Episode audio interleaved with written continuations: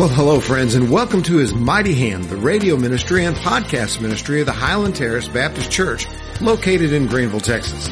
Now in these few moments we spend together each week, you'll hear great and stirring interviews and powerful messages from the Word of God. But the reason for it all is so you can be touched by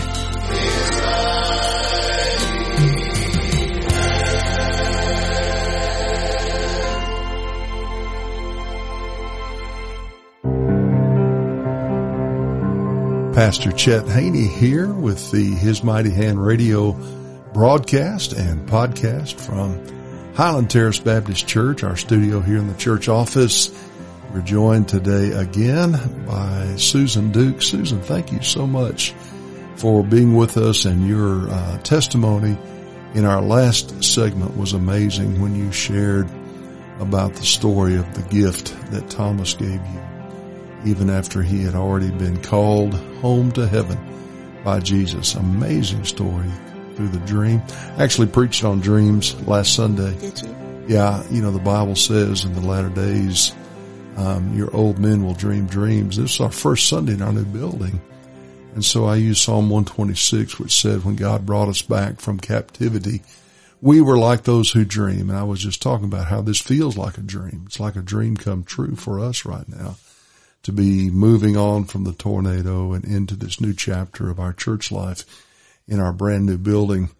And uh, your dream of uh, Thomas giving that uh, amazing gift to you, the star, and how you uh, shared with us that even the title of that story seemed to be ordained by the Lord mm-hmm. through, you know, through the touch of His hand upon your life and upon your work. Um, I'm sure the dream at first seemed like a nightmare. Well, it did because I was crying in the dream. I was grieving in the dream. Mm.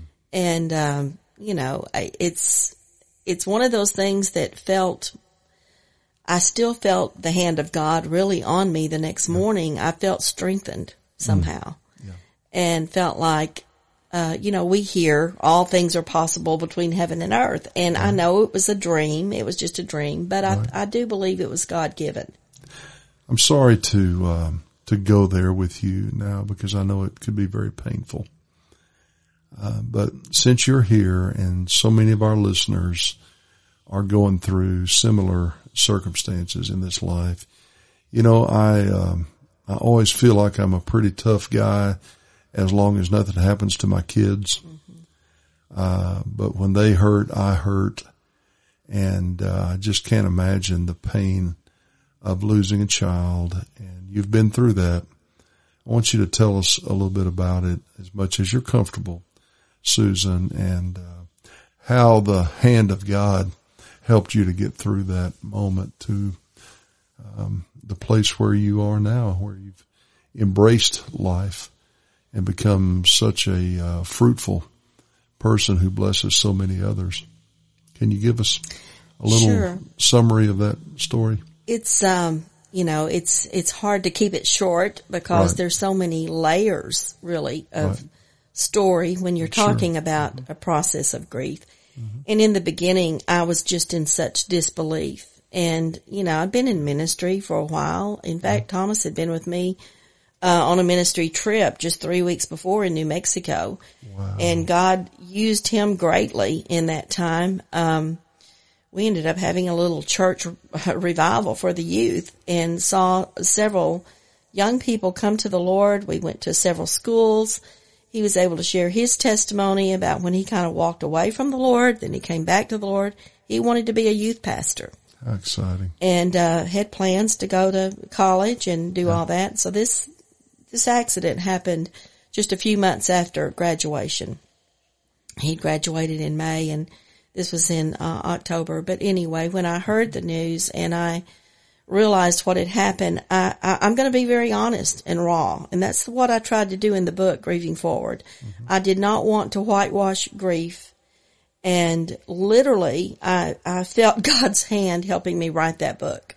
Yes. There would be many times, you know, my husband would, would listen to read something I'd written and he'd say, I didn't know that.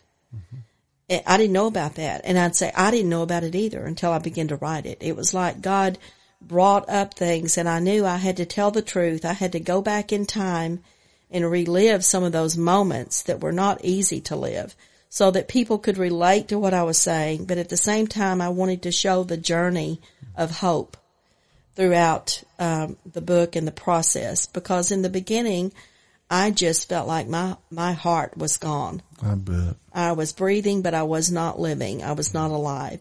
That first night, Harvey was on his way home from um, a working trip out of town, and he didn't know anything until he drove in the driveway. Oh my goodness. And people were there with me, and I just locked myself away in the bedroom.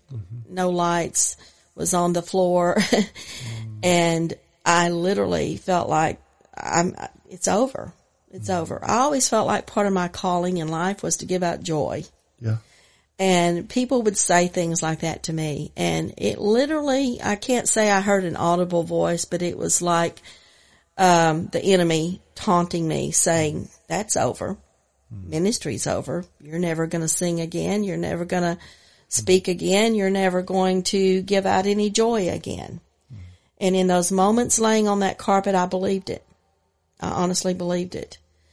But this is something that I've come away from that particular moment with in that experience is that our spirit man is stronger than our flesh. Amen.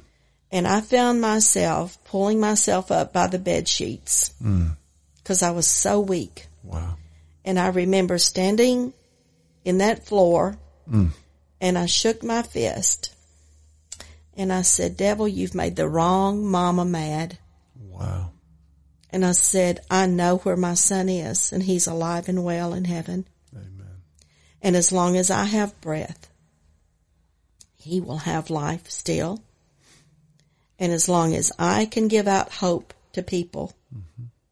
I will. And I, in the coming days after that, I, uh, I have some kind of funny chapters in my book because I wanted to tell the truth. I have one called Beyond the Casserole. You know, after the casseroles, where does everybody, where is everybody? and then I have one called, um, Please Don't Tell Me What I Don't Want to Hear. You know, all those little things. So I hope it's, it's kind of a guideline too to help people know how to minister to people when they're in What grief. to say and what not to say. Yeah. And I promise God, I ran to books, I ran to anything because I thought, I don't know how to grieve normal. Uh, what is normal? Right. And of course, there is no normal in grief. Everybody grieves individually. But, um, I promised God if he would help me get to the other side of healing, that I would use the whole experience of everything to help others heal. Bless your heart. Peter Scazzero writes about embracing your grief. He says that if you can do this, it will make you more of a person, not less. Wrap yourself around it. Embrace it. It's not going away. No. It's part of who you are now. So welcome it, embrace it, and learn to, in some way, cherish it, which sounds messed up in a way.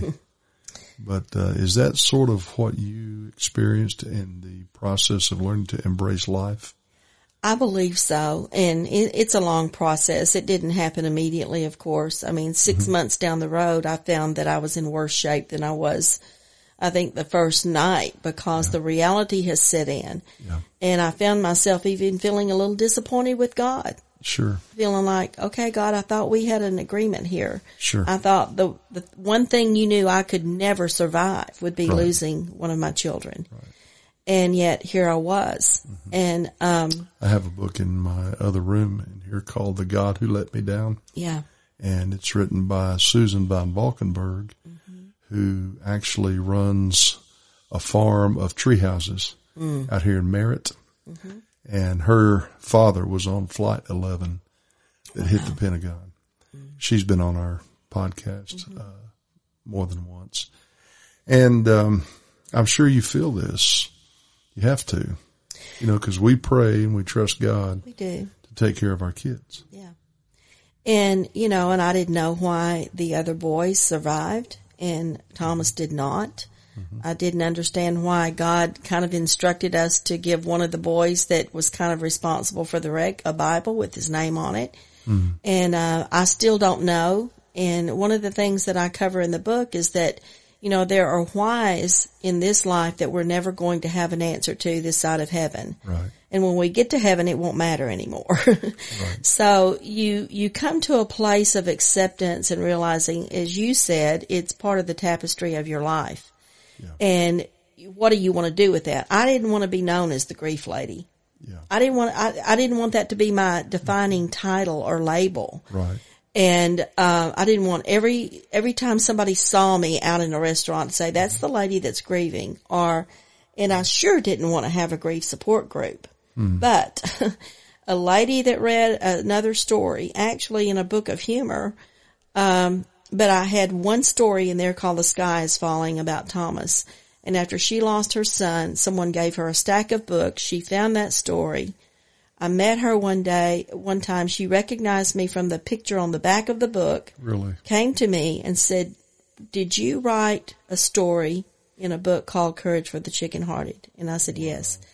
She said, little do you know that someone gave me that book and I thought how ridiculous that someone's given me a book of humor. But I found this one story in there about you losing your son. Wow. And she said, I had my letters written. I didn't want to live this life anymore after living, losing my son. Yeah. And she said that was the first light I'd felt from that story. and I goodness. promised God if he'd let me meet you.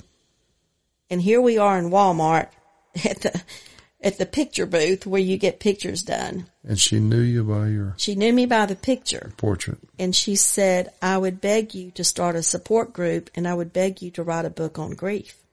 Hmm. Well, I had not written the book yet, uh-huh. but I had started my notes. Mm-hmm. And, um, I said, "Oh, I, I I don't think I'm equipped to do that. I can't, I can't do a grief support group." Mm-hmm. She said, "Will you just pray about it?" And I said, "I will." Well, I didn't intend to ever think about it again. you know, if I'm going to tell the truth. Yeah. And uh, all of a sudden, I I was in a different town, and I met her in an aisle of a store. She said, "Are you still praying about starting that support group?" And I said, well, I haven't thought much about it. She said, keep praying. And I ran into her one more time and I thought, okay, I'll do it one time. I'm going to have one meeting. Yeah. And that was my kind of bargaining chip with God. I'm going to do one. And there was a lady there that scared me to death that was so in such grief and anger and had been there for 20 years. I said, God, please don't make me ever have to do this again. And we had talked about anger and she had seen her, um, her sister be murdered. Oh my goodness. And every year she had to write a letter to the parole board to keep the man oh in prison. My goodness. And I said, "Oh, I don't know how. I don't know how you're sitting in that chair. I don't blame you for how you're feeling." How awful. But so I never expected to hear from her again, and it was at the end of the meeting, and I thought, "Well, I'm never going to see these people again. I'm just going to move out on what I feel like God's saying." And I called her by name, and I said, "I'm going to come back to you because I'd never met these people that that were there." It was held at the library, the first meeting. Yeah. And I said, you know, I told you that it's okay to be angry because God's got big shoulders and he does. He makes us emotional beings. And I understand your anger, Yeah. but I'm going to tell you what's not okay. Mm-hmm. It's not okay to stay angry for 20 years No. because you're allowing the man that took the life of your sister mm-hmm. to also take yours. Right. She's bitter. Do you want to give him that power? Mm. She didn't say a word. I, I literally was shaking driving home that night and I said, God, thank you. I don't ever have to do that again. That was a hard truth to say. Yes. Hard for her to hear, but Hard necessary. for her to hear. I got an email the next morning. It started out, thank you, thank you, thank you from the bottom of my heart. You're the first one that's ever addressed my anger. If you hadn't been so direct, she might not have heard you. No. And she said, I want to meet with you at Cracker Barrel for breakfast. So I met her about a week later. She said, I want to talk to you about the next meeting. She said, I've taken my life back. I've started cooking for people. I'm taking casseroles and desserts and things to people because I love to cook. I've laid all that down. So I want to make the desserts for our next meeting. And I said, Oh, honey, I don't think there's going to be another meeting. I said, I agreed to do one and I don't think I can do another one. Mm-hmm. And she said, excuse me. Now it's her turn to be direct. And she said, it helped me. How many more people can it help? Yeah. And there's more to the story that, and there's a chapter in the book called Heavenly Hound Dogs. Cause when we had that next meeting, I said, you know, if God has to send the hounds from heaven to get you to do what he wants you to do, he will. You will. And she raised her little hand and she said, I'm one of those heavenly hound dogs. Mm-hmm. So God has a way of, boy, when he shows up, Yeah. he shows out. He does. And when he touches you with his mighty hand, you know it. Well, when we come back, if we could one more time, okay. I want you to tell our uh, listeners about Larry and Wolfie. Oh, wow. That's an incredible story, and I want everybody to hear it. And I'm just so appreciative. I'm so honored to have you here today, Thank you, Susan.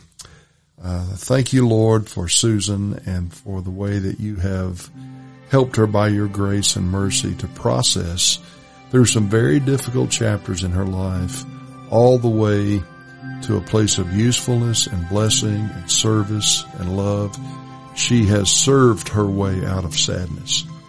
And I'm grateful, Lord, to have heard this story today. Pray that you will bless her again um, as we return uh, for our next session.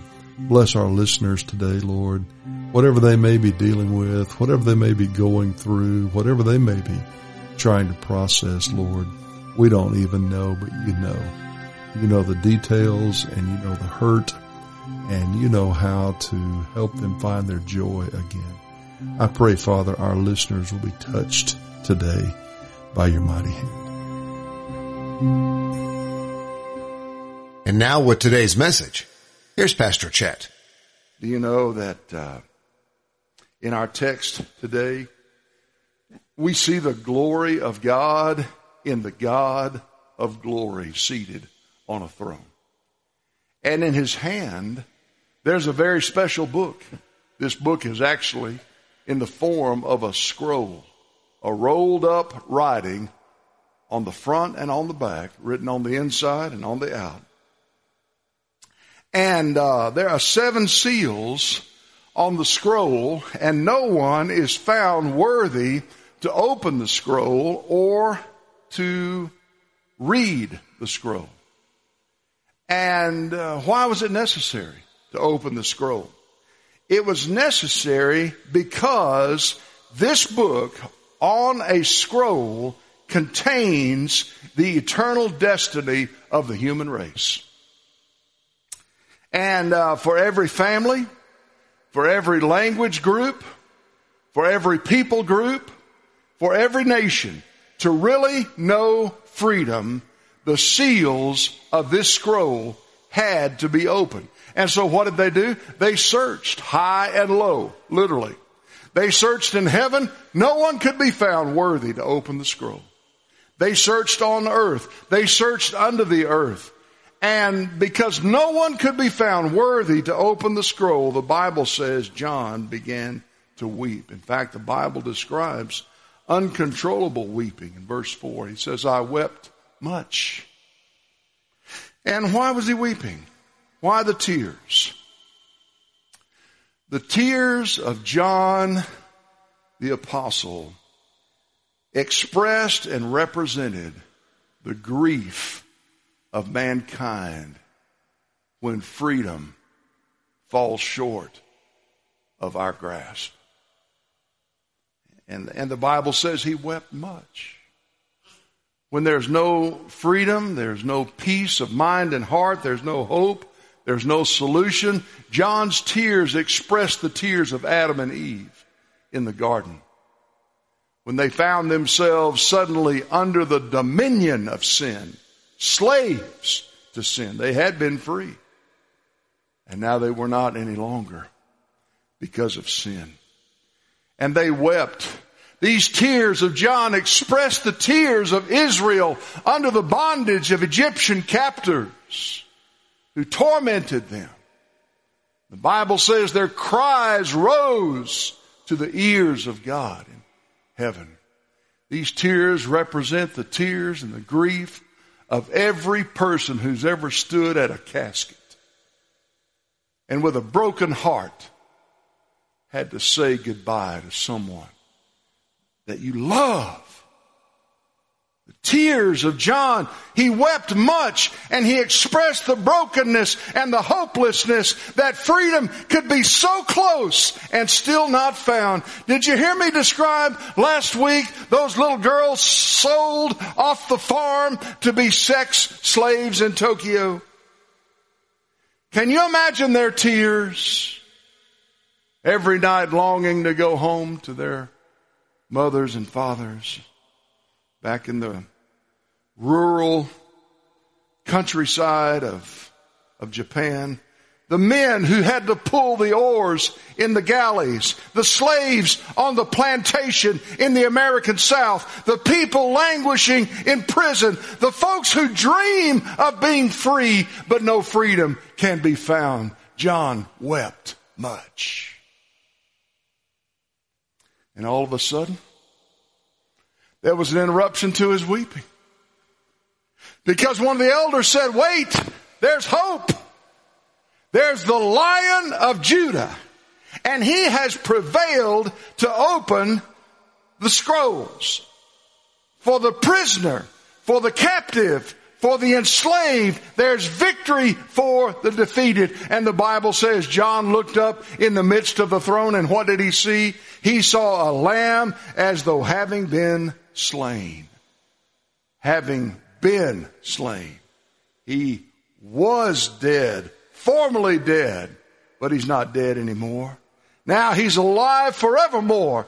And he has seven horns that reveal in the book of Revelation power and authority with the number of divine completion. Here's a lamb who is worthy. He has the power to open the scroll. He has the authority to open the scroll. This is none other than the Son of God. Totally qualified in verse 7. The Bible says he took the scroll out of the right hand of him who sat on the throne. This is the mighty hand of God the Father. And if this seems like a dramatic moment, it is. This is the greatest event in our future. This is the highest drama of the book of Revelation. The most significant thing that God ever gave us was our freedom.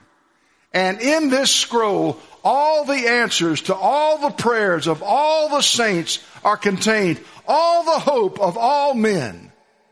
Sin is judged. Satan and his satanic demons are cast down. Man is set free. Christ is glorified. And as we come to Jesus, who is the only one found who could open the scroll, we remember him with cup in hand. And the reason we do this today is for this reason. Freedom is not free. It isn't. And we remember this today. Verses 9 and 10 express it in the song that was sung to Jesus, the new song. You are worthy to take the scroll. You are worthy to open its seals. For you were slain and have redeemed us to God by your blood. Um, Clebe McClary was a soldier in Vietnam who had 12 men in his squad. And under heavy fire, grenades, four of his men were killed. Clebe McClary lost his eye and his right arm, was airlifted out by a helicopter, recovered in an army hospital for many months until he was taken back home and he became a Christian. Now he tells his story everywhere of the, the grace and the power of God. And his buddies in his platoon, before he left Vietnam, gave him a plaque. And on the plaque, this is the words they wrote. In this world of give and take, there are very few who give what it takes. Uh, this morning, we're going to remember a Savior who gives what it takes for us to have freedom in Him. And so by this bread, as you open your cup on the bread side, uh, we remember today the broken body of our Lord Jesus Christ, of whom they sang, You were slain. We remember that freedom is not free and He is worthy.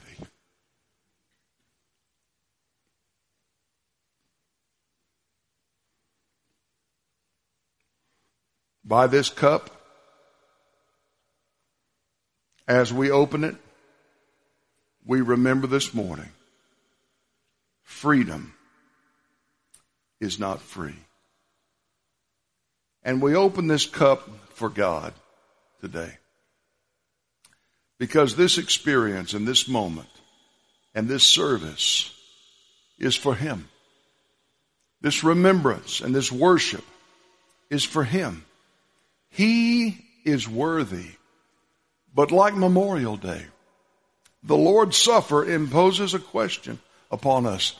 Is this the church that Christ died for?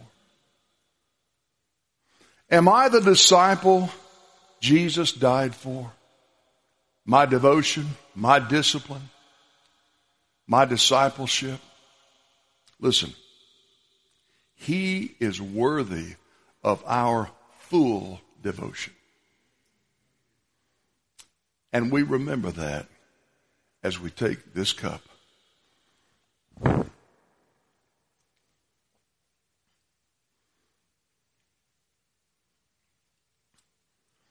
In Le Croix de Bois, Richard Bernard only used veterans as his actors. No professional actors were chosen to uh, reenact the, the battles. Only veterans who knew exactly how to march and exactly how a grenade was supposed to be thrown. And because of this, there was a staggering realism in the movie in 1932. To those who saw it, they'd never seen anything quite like it.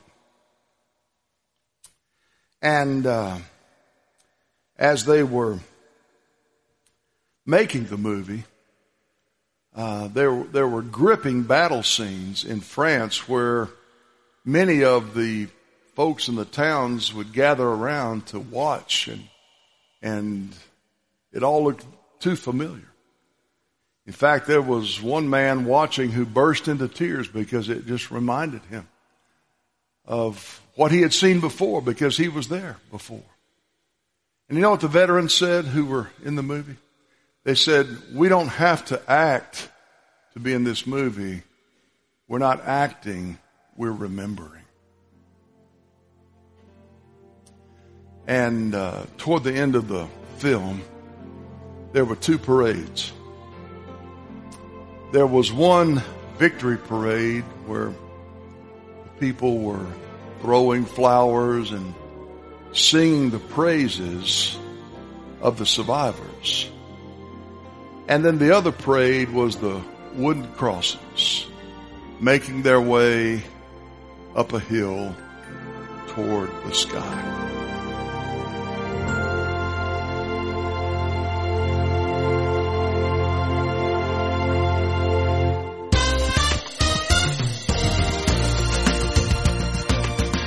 Thanks for listening today to His Mighty Hand, the radio ministry of the Highland Terrace Baptist Church located on Joe Ramsey Boulevard right here in Greenville, Texas.